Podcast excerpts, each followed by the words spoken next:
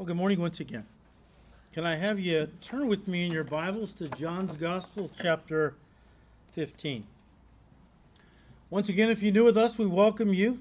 Just so you know, we are working our way through John's Gospel here at Calvary on Sunday morning. And we have entered into chapter 15, but as we have pointed out, chapters 13 through 16 constitute Jesus' farewell, his, final words to his closest men before his crucifixion, his farewell address, if you will. And the evening began in an upper room somewhere in Jerusalem where Jesus and his disciples were celebrating the Passover together, the feast of Passover. Now, before the meal began, Jesus washed his disciples' feet, giving them an example of servanthood rooted in sacrificial love that he hoped they would imitate going forward. You can read chapter 13 and find out uh, the events that led to his washing of their feet. It was after that that he, after he washed his feet, giving them a great illustration of servanthood, servanthood rooted in God's sacrificial love. It was after that that he gave to them a new commandment, a new commandment to obey, as those who would soon be taking up the ministry after Jesus would return back to his Father. In John 13, verses 34 and 5, he said, and I quote, A new commandment I give to you, that you love one another as I have loved you, that you also love one another. By this all will know that you are my disciples, if you have love. The Greek is fervent love for one another. Now, guys, I don't know if that was the main theme of these final chapters before his crucifixion. I do know as I've studied them is one of the main themes. The main th- God's love was something he was trying to drive home into their hearts one more time. Uh, you know, these are his final words. He was going to the cross in a few hours. And whenever you're facing death and you are with the people you love most in the world, you're not going to give them some kind of, you know, where you're talking about the weather or the Cubs, God forbid, you know? You're going to talk about something that's substantive, something that really matters. And of course, these were the, the ideas, the, the, the themes embodied in this closing farewell address. And love has to be, if, if not the most important theme of that discourse, one of the most important, for sure. A theme that he started in chapter 13 and now uh, goes on to elaborate more in chapter 15 in a discourse we have called the vine and the branches. As the Lord Jesus teaches this extremely important discourse on the subject of bearing fruit in the Christian life, remember, the main fruit, we touched on this last week, the main fruit is the fruit of agape love, God's love. All right? At this point in the evening, Jesus and his disciples have now left the upper room. We saw that at the end of chapter 14. And making their way through the streets of Jerusalem and then finally through the temple precinct, they come to two large bronze doors that led out of the city. Uh, these doors were made of bronze, but in the light of the sun, they shimmered like gold, which is why together they were called the Golden Gate. This was the gate uh, that they needed to exit the city to get to the Mount of Olives, which contained a specific garden that where Jesus would go and spend the remaining hours in prayer before his arrest. That would be in the Garden of Gethsemane. Now, as they came to the Golden Gate, also known as the Eastern Gate, Jesus stops. Now, this is not recorded specifically in the Gospels, but I'm just giving you what I and many others think happened. As they're walking through the streets of Jerusalem, the temple precinct, they come to these two bronze doors. And in the light of the full moon, Passover always took place during the full moon. I believe Jesus stopped and pointed to some very ornate grapevine carvings that history tells us had been carved on these two bronze doors. Very elaborate, very beautiful. And I believe in the light of the full moon, Jesus looks at them, and that became the impetus for him launching into what we have called the vine and the branches discourse. We might have that wrong. Maybe that wasn't what motivated him to give this final discourse. I, I believe it is, or it was at least. And um, so let's read the first eight verses. We've been working our way through these for the last several weeks, but uh, let's read them again. Where Jesus said, I am the true vine, and my Father is the vine dresser. Every branch in me that does not bear fruit, he takes away, and every branch that bears fruit, he prunes that it may bear more fruit. You are already clean because of the word which I have spoken to you. Abide in me, and I in you. As the branch cannot bear fruit of itself unless it abides in the vine, neither can you unless you abide in me. I am the vine, you are the branches. He who abides in me and I in him bears much fruit, for without me you can do nothing. If anyone does not abide in me, he is cast out as a branch and is withered, and they gather them and throw them into the fire, and they are burned. If you abide in me and my words abide in you, you will ask what you desire, and it shall be done for you. By this my Father is glorified, that you bear much fruit. So you will be, or so you will prove yourselves to be, is the idea, my disciples. Now, in our last study, we, we started looking at the nature of spiritual fruit. And uh, we said last time that, you know, before we look at what spiritual fruit is. I mean, Jesus placed a lot of importance on Christians bearing fruit. It makes sense for us to know what kind of fruit the Lord had in mind. Okay? Different concepts. And we said, look, before we look at what is spiritual fruit, let's look at what not is not spiritual fruit. I mean, the Father wants his kids to bear fruit. But that fruit has to be defined as in the Word of God. What does the Word of God say about spiritual fruit, right? And so we took a quick look last time at what Christian fruit is not because let's be honest, people shouldn't get artificial fruit confused with the real thing. And last time we said, look, success is not necessarily spiritual fruit. Okay? I mean, nowhere in the Bible is Christian fruit synonymous with the size of a church or of a ministry or how prosperous it is. Okay? In our study of the book of Revelation, chapters 2 and 3, when Jesus dictated seven letters to seven churches in Asia Minor, he dictated one to a very small, struggling, poor church named Smyrna. And uh, very small, very persecuted, struggling. They thought they were failures. And certainly in the eyes of the world, they would have been looked at as failures. Jesus looked at them and said, No, you're a great success. Because they were poor and persecuted, because not because they were not standing up for the Lord, but because they were standing up. And we talked about that last time. And then you come to chapter 3 in a very prosperous church called Laodicea, who thought they were a great success, right? They were wealthy, they didn't feel they needed anything, big church, and so on. And Jesus said, No, you're actually a failure. In fact, I'm not even in your church. I'm knocking. Let me in. I'll come in and sup with you, you with me, and so on. So I think we'll be shocked when we get to heaven to see what churches and ministries uh, the Lord Jesus commends and what churches and ministries he, you know, kind of takes to task. Uh, we get to heaven because we believe in Christ, but the rewards are the issue. The rewards are the issue, right? Um, so, uh, success. Emotionalism is also not necessarily a fruit of the Holy Spirit. I'm not saying that when the Holy Spirit is moving, there won't be any emotion. I'm just saying, though, that many Christians tend to think that a high energy, emotionally charged service is proof that a ministry uh, or a church or a preacher is filled with the Spirit and bearing fruit. Not necessarily. As we pointed out last time, emotionalism and raw energy isn't a fruit of the Spirit. It's often nothing more than a work of the flesh. Uh, where pastors and churches become kind of like it's kind of like a uh, pep rally, okay? And that's the the key. Do we want to we want to really juice everybody up and get them all excited and, and you know and and because that's the spirit's there. No, not necessarily.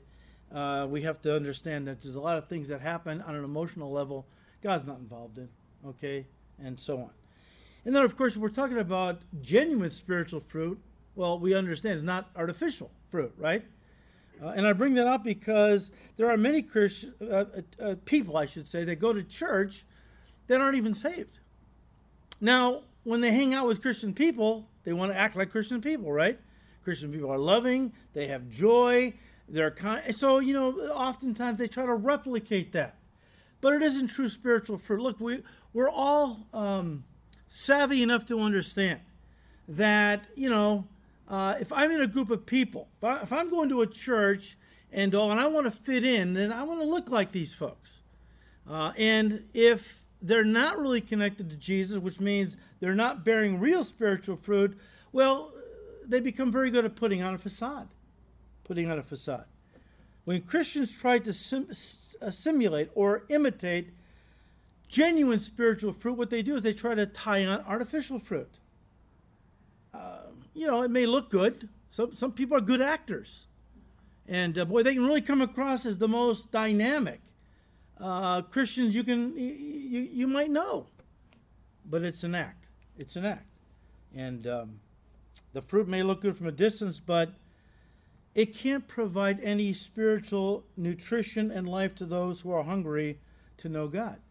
Good example of this would be the Pharisees, right?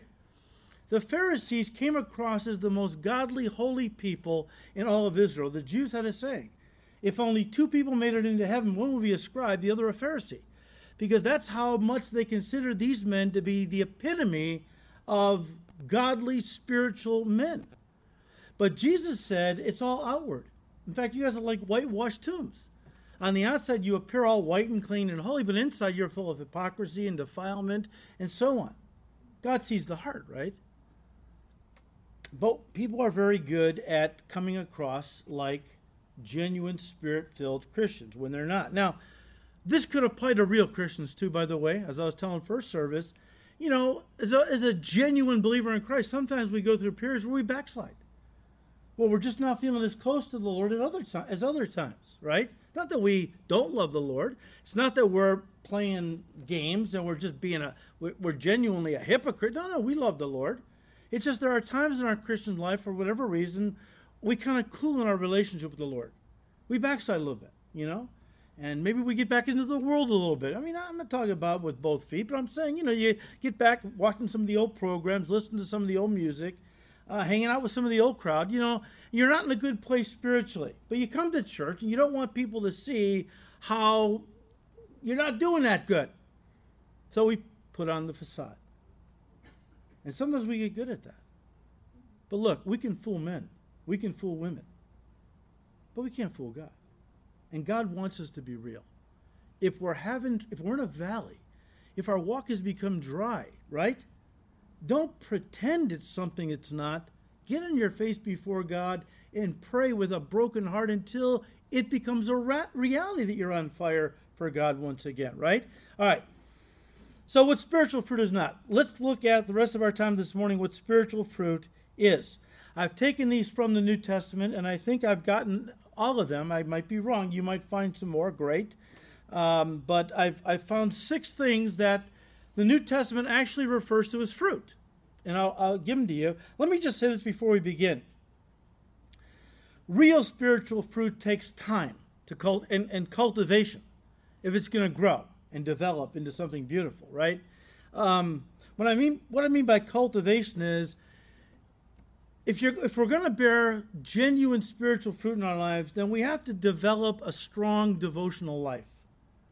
You know, we can't just wing it. We can't just before we run out of the house to work, we open the Bible, pick a couple verses, okay, I have my devotions, off we go. Anything that's going to be in our life that's going to grow into something beautiful, beautiful has to we have to invest some time in it. If your spiritual walk is really important, you'll invest time in it. You will be in the Word. You'll come to church. You'll you'll be a person of prayer. Maybe even having a little prayer group you're uh, involved in during the week. You can call each other or do a Zoom prayer meeting or something. But you'll be putting the effort in. It won't be just running in here on Sunday morning, running out, and that's pretty much it for the week. The more you cultivate a strong devotional life, the greater the fruit's going to be. The greater the fruit's going to be. It won't happen overnight but it will happen, and it's going to be lush, ripe, beautiful, and uh, and all. Uh, but one other thing I want to point out that we touched on last week, we must also remember that the branches, talking about a fruit-bearing tree or even uh, olive uh, uh, vines, the branches do not bear fruit for themselves, right? They bear the fruit for the benefit of others right? I mean, an apple tree doesn't produce apples for itself. Okay? The apples are not for its consumption or for its growth in some way. God designed apple trees and fruit bearing trees and grapevines to produce fruit for others to benefit from. That's one of the main ideas with this, this discourse. This is what Jesus is getting at, not uh, exclusively, but definitely it's one of the main ideas. That we are to bear fruit not for our benefit, but for the benefit of others around us. The, that's why if we're tying on plastic artificial stuff, people are coming to us that want to know God, they're hungry to know God. We give them little platitudes because we're not where we should be. Uh, we're disconnected from God. We're backslidden, maybe. We're not helping anybody, is my point, right? We're not producing fruit to please ourselves or to feed ourselves, but to serve others. All right. Now, since God desires our lives as Christians to produce fruit, look, it becomes vitally important that we know how God Himself defines spiritual fruit. Uh, what is He looking for in the lives of His children? Okay. Uh, I'll give you the first one, uh, which is, I think, the most common one we may think about, and that is Christ like character. Christ like character. Uh, the fruit of the Holy Spirit we talked about is it was listed in Galatians 5 22 and 3. Let me read those verses again. This is probably one of the main um, places we, uh, we turn to when we think of uh, spiritual fruit, right? Galatians 5 22. But the fruit of the Spirit is love, joy, peace, long suffering, kindness, goodness, faithfulness, gentleness, self control. Against such there is no law. As we pointed out last time, guys, the fruit of the Holy Spirit is listed in Galatians 5 are really just the attributes of God. They are really just the attributes of God.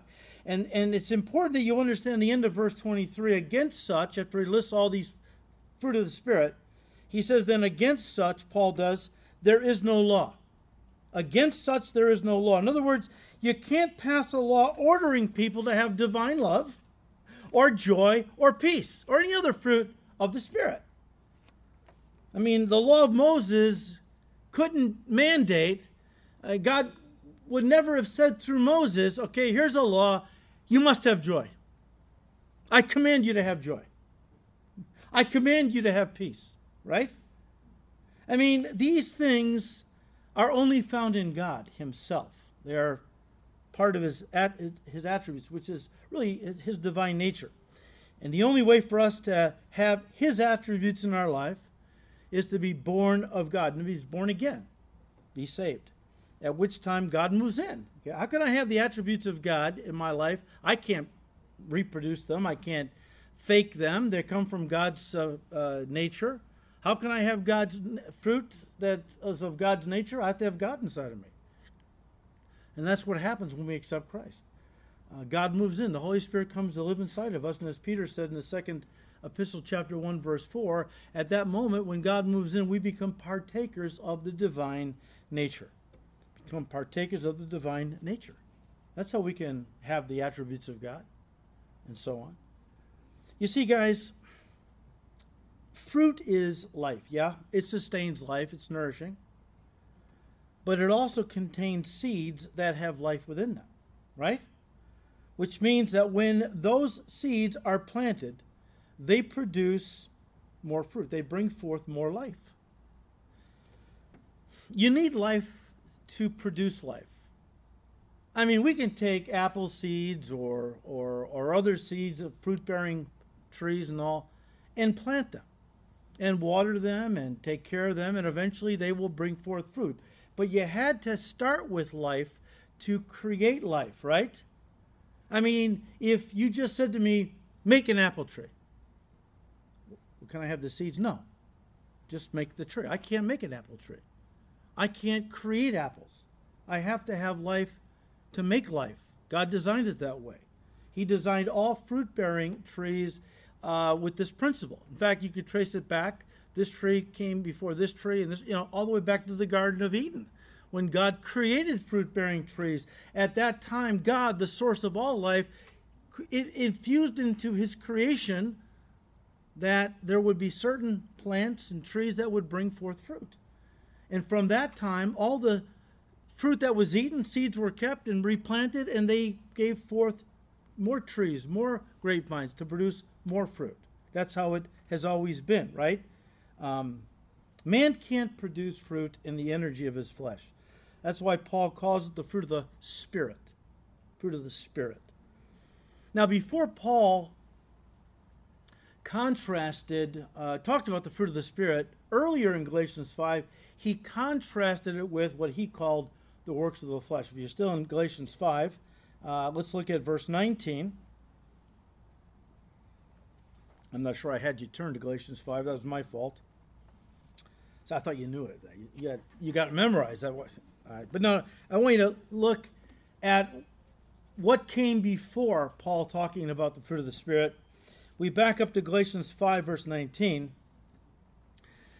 where Paul said, Now the works of the flesh are evident, which are adultery, fornication, uncleanness, lewdness, idolatry, sorcery, hatred, contentions, jealousies, outbursts of wrath. I feel like I'm watching the news. Selfish ambitions, dissensions, heresies, envy, murders, uh, drunkenness, revelries, and the like, of which I tell you beforehand, just as I told you in time past, that those who practice such things will not inherit the kingdom of God. These guys are the corrupt and wicked things our fallen, sinful nature produces in our lives. Obviously, with some people more than others. Okay? But again, Paul refers to these as the works of the flesh because the flesh cannot bring forth life. Paul says, In me, that is in my flesh, dwells no good thing. The flesh is simply here our fallen, sinful nature. That's sometimes the word flesh in the Greek means the physical body. If you look at the context. Most often, though, it's talking about our sinful fallen nature.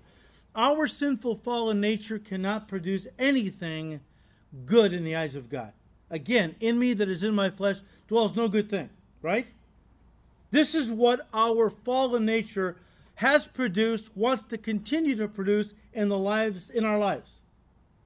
That's why Paul would go on to say, or said earlier, if we walk in the Spirit, we will not fulfill the lusts of the flesh. Again, we have the responsibility to, to, to, to cultivate a strong devotional life. The more you fill your life with God, the less the devil will be able to stuff in there the works of the flesh, obviously, right? But he contrasts the works of the flesh with the fruit of the Spirit. One is of the flesh, the other is of God, and can only be produced in the life of a person when God lives inside of them, which happens at the new birth, right? But guys, the fruits of the of the Spirit are the attributes of God, or more specifically, for our intent in this series, we could say they are the character traits of Jesus Christ, who is the vine. Okay? Of course, Jesus is God. If these are the attributes of God, they would be the attributes of Christ. So let's just call them the um, the character traits of Jesus Christ. And guys, they will only be produced in our lives when Jesus lives inside of us through the indwelling Holy Spirit. Again, that's that happens at the moment of salvation. And I believe, guys, this is the whole point of the vine and branches discourse. I believe that primarily, yeah, he was teaching about spiritual fruit and, and, and God's people bearing fruit. But if you look at the whole evening, if you look at the whole context, I believe the Lord gave this discourse, uh, for the most part, to differentiate between the true from the false, to differentiate between the Jesus branches from the Judas branches, as we have called them for the sake of this study. The Jesus branches, of course, were the 11 true disciples that Jesus had in the upper room earlier that evening. Those who were really connected to him by saving faith. Those who really were going to be bearing and had been bearing the fruit of the Spirit through their lives. There was one who was never really connected to Christ. Jesus said he was never born again, he was never anything else but a child of the devil. His name was Judas. He looked like he was attached to Christ. He walked with Jesus for three and a half years. But in the end, the fruit, quote unquote, he produced was nothing more than a work of the flesh. He betrayed Christ for 30 pieces of silver. There are those who come to church who love Jesus, who are connected to him through, they're genuinely born again. Your lives have changed as an evidence of it, right? You've been bearing fruit ever since the day you received Christ into your heart. And whenever that was, your fruit has remained. Oh, we may have backslid here and there once in a while, but overall, as, as we look at our lives and as people look at our lives, they say, You're not the same person I used to know 20 years ago. No, that's true, because I'm a Christian. And Jesus has changed my life. The fruit is there. And that it bears witness that I'm really connected to him. A person like Judas is a churchgoer who comes to church for who knows how long, claims to re- have received Christ, claims to be a born again Christian. It's only a superficial attachment. They haven't really given their heart to Christ. Oh, and they put on a good facade. They're good actors, some of them. They can really make you think they're the greatest Christian that walks the face of the earth. God knows the heart. And that's why we have to be careful that we are genuinely Jesus branches, not Judas branches. That was the whole point of this discourse to teach these men that when you go when you take up the work after I'm gone back to the Father, you are going to have Judas branches to deal with. He also called them tares among the wheat. You're going to have people the devil's going to bring in to water down your witness, to sap away energy and strength. Be on guard. It's going to happen. And first and foremost, make sure that you examine your own heart, that you're genuinely connected to me. Because a lot of folks go to church and are not saved and are going to stand before me in the day of judgment someday and they're going to you know, say to me, Lord, Lord, have we not cast out demons and worked miracles and done wonders and in your name? And he's going to say to them, I never knew you. Depart from me, you who practice lawlessness. You don't want to stand before Jesus Christ on that day and hear those words. Today is the day you get your life right with God. Today is the day of salvation. If you and if you're not sure, you better get in your face and, and honestly bring your heart before the Lord. We're good at deceiving ourselves. God knows the truth. Please don't take for granted your walk. If there's no real fruit, I mean, I'm talking about not Sunday morning so much as the rest of the week. You need to get your life right with God right now. But Jesus is teaching here that as born again Christians, God desires to produce the life of Christ in us. And that happens as we abide in the vine, as we abide in Jesus. A very important concept. We'll study that going forward. But uh, once again, the way to fruitfulness in the Christian life is through the Holy Spirit living within us. One of the most frustrating endeavors uh, in the world is to try to bear the fruit of the Spirit through our own strength and raw determination. That's one of the most frustrating things in the world. Jesus said it would happen naturally if you're really connected to me and you keep abiding in me, the fruit's going to be there. You don't have to strain and grunt and groan, and it's just going to happen. But for those folks who are not really connected to Christ, they're always pretending. They're always, you know, playing the part. It gets exhausting. It gets exhausting. It's frustrating too because a lot of these folks really want to be the kind of Christian they see in church. Oh man, why can't I be more like her? Or why can't I be more like him? They're always talking about the Lord. They're on fire. Me, where am I? Well, that's a good question. Self examination is important. Where are you? I think it's important to ask ourselves that question once in a while. You know, am I playing games? Or do I really love the Lord? Have I really made a commitment to Him? Nothing wrong with that. That's a good thing to do every once in a while. All right? So, Christ like character, guys, is the first fruit that the Father wants to produce in, the, in our lives as His children. The second one is personal holiness. Now, holiness, I think, has fallen on hard times in our culture. Holiness is uh, obviously a very important uh, fruit of the Spirit, but uh, it's not one that many Christians today actively pursue. Uh, you know, uh, they, they're looking for other things. Uh, you know, just, I don't know, peace, joy, um, you know, you know, self control. I'm in bondage to alcohol or drugs. I want to be free of it. I want self control, right? Uh, but this is not, this is such an important subject, but not one that many Christians think is important enough to pursue. If we had a, a church building with a marquee out in front, and the message on the marquee was uh, how to walk in holiness. Uh, I'm convinced most people would walk in the other direction. We'd have pretty much an empty church. Because they're like, you know, teach me how to be successful. Uh, teach me how to have joy, how to have peace, uh, and so on. You know, but the idea is that holiness uh, is, well, in so many ways, it's the key to everything else. All right, but uh, I'll, I'll, just read you these. You can write them down. Okay, um, Romans six twenty two. But now, having been set free from sin and having become slaves of God, now that we're saved, is Paul's idea here. You have your listen fruit to holiness, and in the end, everlasting life. The word holiness comes from the Greek word that literally means to be set apart. To be set apart.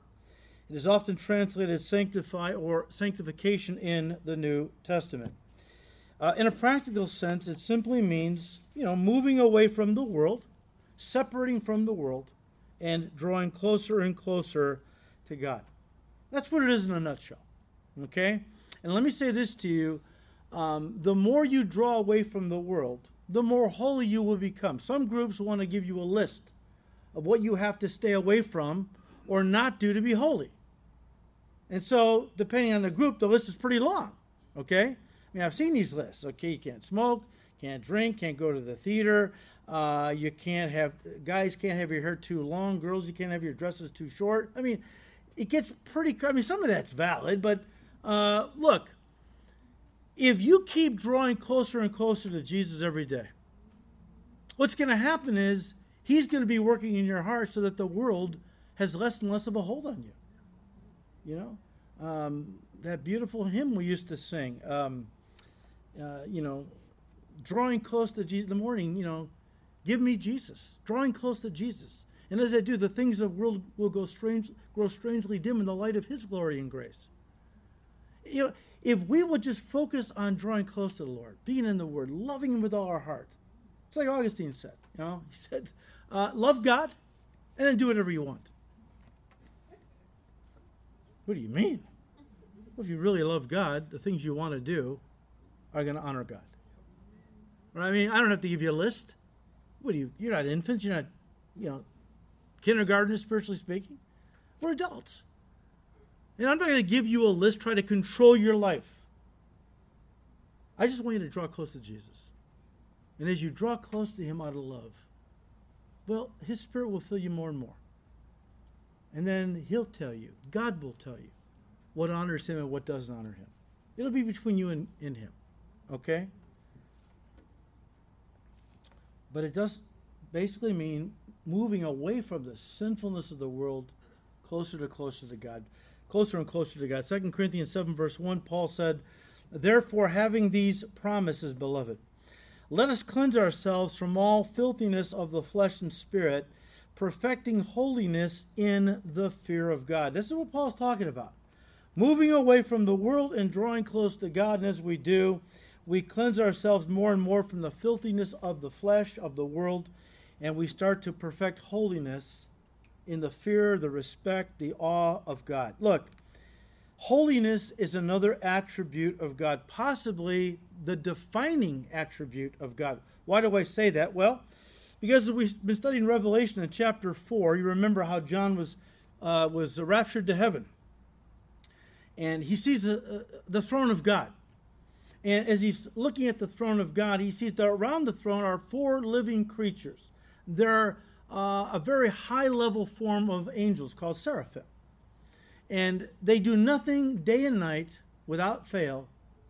all they do is say, Holy, holy, holy is the Lord God Almighty who was and is, who is to come.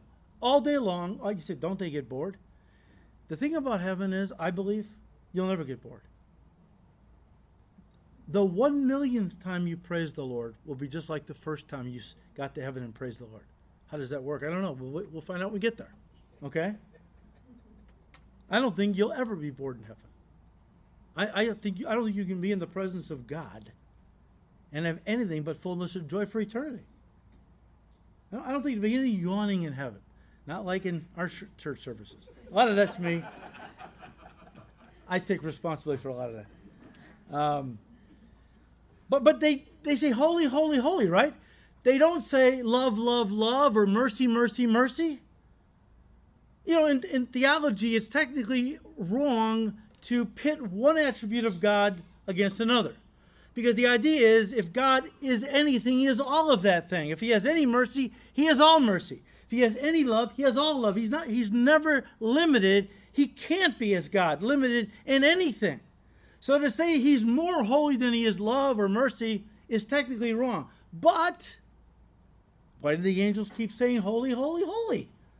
Why didn't they say holy, holy, holy, mercy, mercy, mercy, love, love, love? I mean, why didn't they just go through a litany of God's attributes? No, they focus on holiness. To me, if there is such a thing as a defining attribute, that's it. Holiness, right? It is an attribute of God, or in other words, it's only found in Him, in His nature. And what that means for us is that we can't manufacture holiness in the strength of our flesh. We can't manufacture. It's something we can't replicate. It's not a work of our flesh. The Pharisees tried to replicate holiness in their own strength, and Jesus called them hypocrites. Holiness, guys, is a spiritual fruit that grows in and through our lives once we are connected to Jesus through salvation, and then listen, and then listen, and then every day thereafter we abide in Him, in the, in the vine. Holiness will just grow. It's a fruit of the Spirit. It's a very important thing, though. And again, a lot of Christians, although they understand the Bible teaches holiness, um, they either misdefine it or ignore it or something else, right? But listen to what, and I believe Paul wrote Hebrews. Listen to what Paul said in Hebrews 12, verse 14. He's talking to Christians now that we should pursue peace with all people and holiness, without which no one is going to see the Lord. Uh oh. That's pretty important, isn't it? If you didn't think holiness was an important thing, I think after we read this, I think we should ramp it up, our concept. Look, since true holiness can only come to our lives when the Spirit of God, the Holy Spirit, lives inside of it. In other words, we're born again, right? You might say that holiness is the Christian's passport into heaven. I'm not saying St. Peter, you know, is standing by the gates of heaven, and when you get up there, the first thing he's going to say, uh, Where's your passport? Now, the world does that, you know try to go to a concert or a bar. People do. I don't worry about that. But you know, they say, "Where's your passport? Your COVID passport." This is way better than a COVID pass. You, you knew I had to work in COVID somehow. Okay. But you know, the world asks for your COVID passport. The Lord gives you a passport called holiness. And the reason it's our passport to heaven is because we can't have true holiness without the Spirit of God, which means you're saved, right? If you don't have true holy, without holiness, no one's going to see the Lord, which means you, the only way you're not going to have any holiness is if the Spirit of God is not living in you. He's the Holy Spirit, right? He becomes our passport, our, our stamp of authenticity that I'm a child of God. And He has reserved a place for me in heaven that's never going to fade away waiting for me and you right now, right? All right, the third uh, spiritual fruit we see that the Father wants produced in our lives is Christian giving. Christian giving. Ro- Romans 15, verse 28, Paul said, Therefore, when I have, uh, uh, he said, Therefore, when I have performed this and have sealed to them this fruit, he's calling this a fruit, I shall go by way of you to Spain. Uh, Paul was referring in this, uh, this uh, passage, Romans 15, he was referring to an offering that he had been gathering among the Gentile churches for the poor saints in Jerusalem, Jewish believers who had gone, were going through a, a terrible drought and famine. And so Paul, wanting to unify the Jewish and Gentile Christians churches, uh, went around to the Gentile areas, Asia Minor and other places, saying, look, would be a great show of unity if you could just give of your resources to help the saints in Jerusalem. Uh, would really bring unity in the body of Christ and would really be helping them. And of course, the Gentile church were only too happy to, to, to give to their Jewish brethren. Okay? And but that's the context, guys, that you know what? Giving to people in need, especially other Christians in need, is a fruit that is born in our lives once we're connected to Jesus. John said in 1 John 3:17, "But whoever has this world's goods and sees his brother in need and shuts up his heart from him, how does the love of God abide in him?" That's that main fruit we talked about, the love of God. Uh, guys, the love of God always manifests itself in giving. In giving. It's, it's not feelings oriented, right? God so loved the world that he what? He felt sorry for us because we blew it? No, he, he, he so loved the world that he gave his only begotten Son, right? This is the mark of a genuine relationship with Jesus Christ. You have a heart to help people in need, hurting people, especially the body of Christ. Look, before we got saved, what did we care if Christians were suffering in China? Well, really, what do we care about that? Now that we're saved and we hear that you know, Christians especially have gone through a, a, a, tsunami or something that has devastated a, a you know, a um, typhoon or something that has devastated that part of the world. We've never met these people, but we have a connection through the Holy Spirit. And we rush medicine and medical people and offerings to that area to help. It's a fruit of our relationship with the Lord. Giving, Christian giving. Um, you know, I mean, before we got saved, you know, probably we were focused on ourselves pretty much, what we wanted. Now, didn't think about anybody else. Many of us, some did, but um, but when you accept Christ, everything changes. And one of the things that changes is you have a heart to give now. Okay, generosity. Number four, fourth spiritual fruit. I'll give these quickly. Is Christian service. Christian service. Colossians 1, verse 10, that you may walk worthy of the Lord uh, fully pleasing Him, being fruitful. Again, fruitful. Paul is talking about all these different things that are fruit in the eyes of God, being fruitful in every good work. He's talking about Christian service. My, my, my prayer for you is that you may walk worthy of the Lord, fully pleasing Him. This is what pleases the Father fruit. Being fruitful in every good work. Guys, we have been saved to serve. Pretty obvious, basic. We haven't been saved to sit. We haven't been called to be spectators. We have been called to serve. And God has gifted every child of God with gift or gifts that are to be used in service to Him. We are, and, and, and Paul made this clear in Ephesians 2, verses 8 to 10. He said, we've been saved to serve, he said, verse 8, For by grace you have been saved through faith, and that not of yourselves, it is the gift of God, not, the, not of works, lest any should boast. For we are his workmanship, created in Christ Jesus for good works, which God prepared beforehand that we should walk in them. God had our lives all planned before we were ever born. Paul said this I was called into ministry while I was still in my mother's womb. What does that mean? Well, the family Paul was going to be born into, a Jewish family where his dad was a was a, uh, a Pharisee. Uh, not all Pharisees were bad. Some of them were genuinely sincere guys. Uh, but Paul says, you know, uh, the area I was born into, Jewish family, but born into a Gentile area. Grew up among Gentiles, learned the Gentile ways. All this was going to be invaluable when Paul finally was called to be uh, uh, an apostle to the Gentiles, right? He was prepared, is my point. God never creates us without preparing us for a work ministry, right? Look, we're not saved by good works, but we are saved for good works. This then becomes one of the spiritual fruits that demonstrates that we are connected to Jesus, that we now desire to serve the Lord. And we desire to serve Him out of joy, okay? Not out of duty uh, I was talking to somebody after the first service, and he said to me that you know, true Christian giving and serving uh, has to be done from the heart. Has to be done from the heart. I said, of course, of course. That's why I don't get up here and guilt people into serving, because even if I could guilt you into serving, you're not doing it for out of a love for God. So what's the point? you're not being blessed.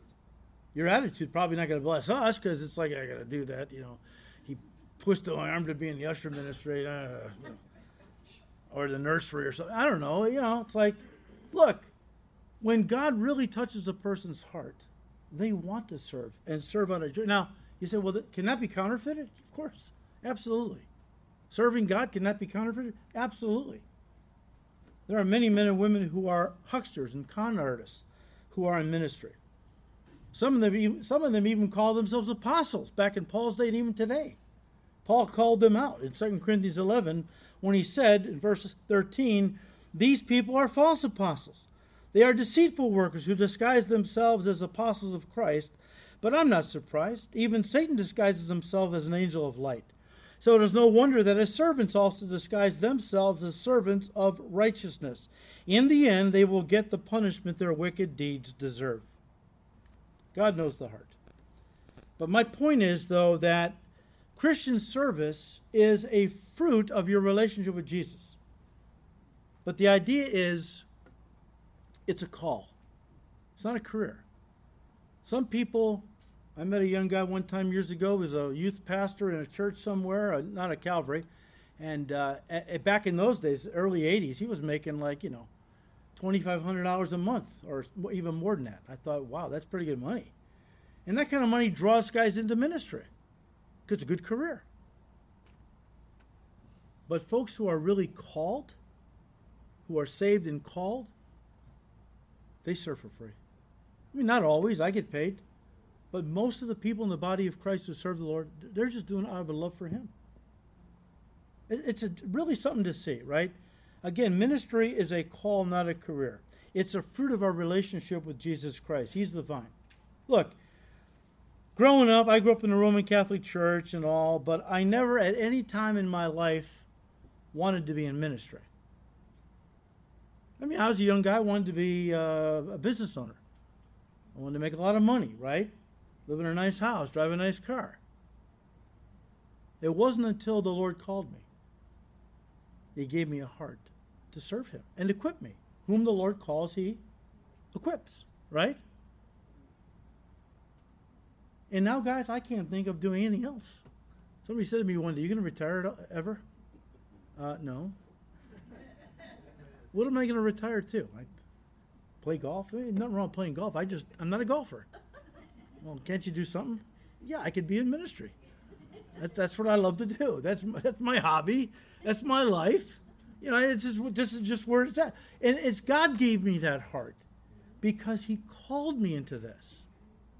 You don't retire from your call unless physically you're unable to continue. As long as they can drag me in here on a stretcher, I'll, I'll minister. You know, John the Apostle was 90 some years old. They used to pick him up, four strong guys pick him up, and I, he would sit in a chair. He's too weak to walk anymore. They'd pick him up in a chair, walk him up to the front of the church. Everyone, hush. The Apostle John's going to talk. And he'd say, Little children, here it comes. Love one another. And then they take him off. He was done. It was done. That's all you need to say. Okay? So maybe that'll be me. I don't know. Um, all right, number five. Give you two more. Another fruit, spiritual fruit in our lives that the Father desires to grow in, in us is the fruit of praise and thanksgiving to God. Hebrews 13, verse 15. Therefore, by him, by the Lord, let us continually offer the sacrifice of praise to God. That is, listen, the fruit of our lips giving thanks to his name. Old Testament worship in the Old Testament, the worshiper brought the fruit of his land to God to offer as worship. In the New Testament, the New Testament worshiper offers the fruit of his or her lips to God as a sacrifice of praise and thanksgiving. Um, look, under the new covenant, God doesn't tell us to bring our animals to Him, goats and bulls and, and sheep, to sacrifice. But what He does want to hear from us is praise and thanksgiving, right? That's all he wants. Father, thank you for being so good to me and my family. Uh, praise you for, for, for who you are. You're so righteous and faithful, right? We're so thankful that every day you take such good care of us. What parent would want to hear that from a from one of their kids. When that father or mother is working so hard to give them what they need to, to live and a nice place to, to live in and food to eat and so on. As a parent, I never wanted my kids to pay me back. But I'll tell you what, hey, Dad, thank you for working so hard that we could have food in the house and a, and a roof over our head. Boy, that's it. You, what, my kids did that. I was good. I was good. Because that's all a parent wants to hear. It's all God wants to hear. It's a fruit, though, right, of our relationship with Him. I mean, let's be honest. How many of you went around singing praise, praise songs to God before you got saved? Now, before we got saved, if we saw anybody praising God, singing, you know, out in the street somewhere or somewhere, we used to think, those Jesus freaks are so weird. Those Jesus freaks are so weird, right? For many years, we had a very dear saint, Julie Q, matriarch of the church. And I remember when she first got here. Later on, she told me, I, I went to church, but I told myself I'm never going to be like one of those Jesus freaks saying, Praise the Lord, hugging people everywhere, right? So she comes to church, gets saved. You know, a few months later, here she is running across the sanctuary when a new person comes in. Hi, hugs them. Praise the Lord. You know, Jesus changes you. He changes you, right? But none of us wanted to praise the Lord before we got saved. It wasn't in us. It just wasn't in us. The psalmist, Psalm 45, verse 1, said it beautifully and simply My heart is overflowing with praise. Yeah, because when the Spirit of God fills your heart, He so warms your heart with a passion for God, it just bubbles over in praise. Isn't that an evidence that you're born again? Not the only evidence, maybe not even the most important evidence, but it's definitely a fruit, isn't it? All right. I give you the last one. The last spiritual fruit that the Father is looking for in our lives is the fruit of winning others to Christ. Now, this is a spiritual fruit. Romans 1:13 Paul said, "No, I do not want you to be unaware, brethren, that I often planned to come to you, but was hindered until now, that I might have some listen, fruit among you also, just as among the other Gentiles.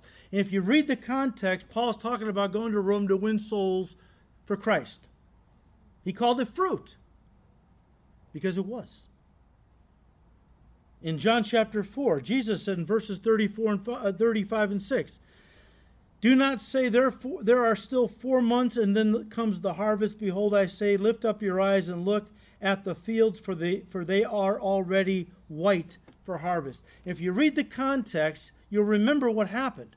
The woman of Samaria had, uh, Jesus had confronted her and, and witnessed to her, and she runs off to tell her other villagers in Samaria that the Messiah is here, right?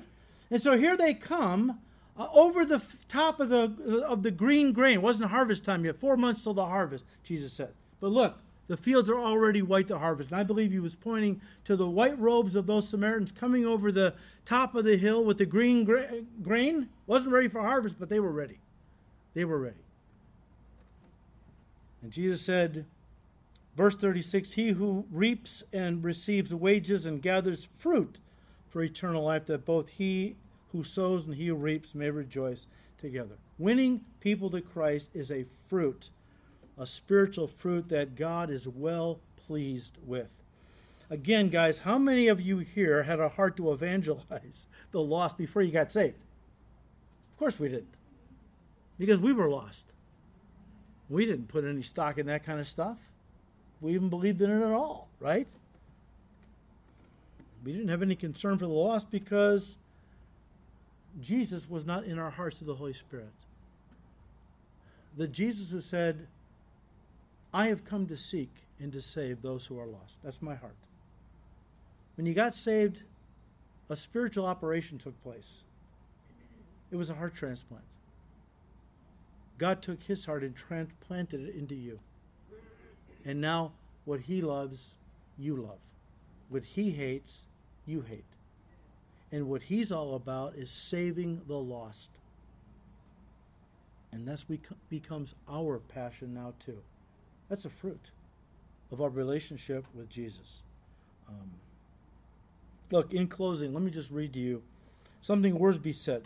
We've just talked about different kinds of fruit, right?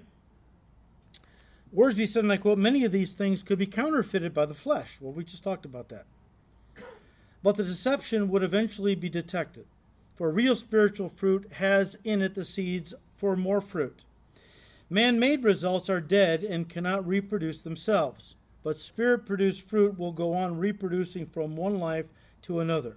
There will be fruit, more fruit, and much fruit. End quote. Now, look, this morning we've looked at the nature of spiritual fruit. Next week I'd like to look at the necessities of spiritual fruit. But let me just close by saying this. Because I just feel like we, we I need to kind of lay this out to you guys, and I've done it now a couple times. But a lot of Christians, well, a lot of people going to church today are not all Christians, okay? and they're looking for different things in a church, different messages and things, right? But even among those people who go to church, who are genuine born again believers, a subject like this is not all that interesting to them anymore.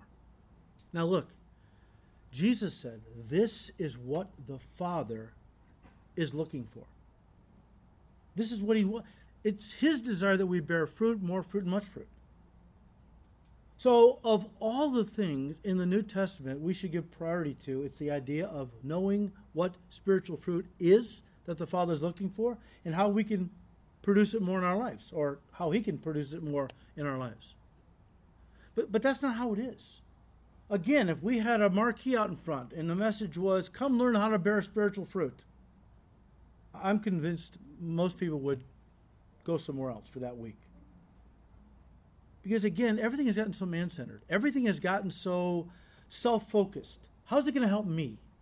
How's it going to make my life better? You know? How can I walk out of there with a spring in my step because I've been somehow bolstered in my uh, life or, or whatever? The whole idea of bearing fruit is we're bearing it for the glory of God, but for others to benefit from. And if we're not other centered, if we're not spirit filled, this is not going to appeal to us at all. Because self will be on the throne. And self is selfish. And self wants to hear what's going to help self. And yet, as we study the subject of bearing fruit, guys, I cannot think of a more important subject to study. That's why we've given it some time. Because Jesus said it was very important. And so we need to devote, and, and, and, and you know, I've, as I was preparing this study, I was going over these points myself, doing a little self evaluation. And I'm looking at these going, well, you know what? I'm not as zealous about this as I once was. This, this yeah, this is important, but I, I can't say it's, it's consuming me with a passion. So what we have to do is we have to get on our faces before God. And we have to say, Lord, why, why is my heart not resonating with some of this? why, why is it that I'm hearing these things right from the word, but it's not stirring my heart to want to bear more fruit? Now, I'm not saying it's not, I'm just saying if it is. And I believe if we get on our faces before God and confess these things, God will begin to stir. He'll begin to stir our hearts. If this is really what we want because it's what He wants, you know that's a prayer He's going to answer. He always answers our prayers when it's He's the focus how I can better glorify you, Lord, how I can better help others come to know you.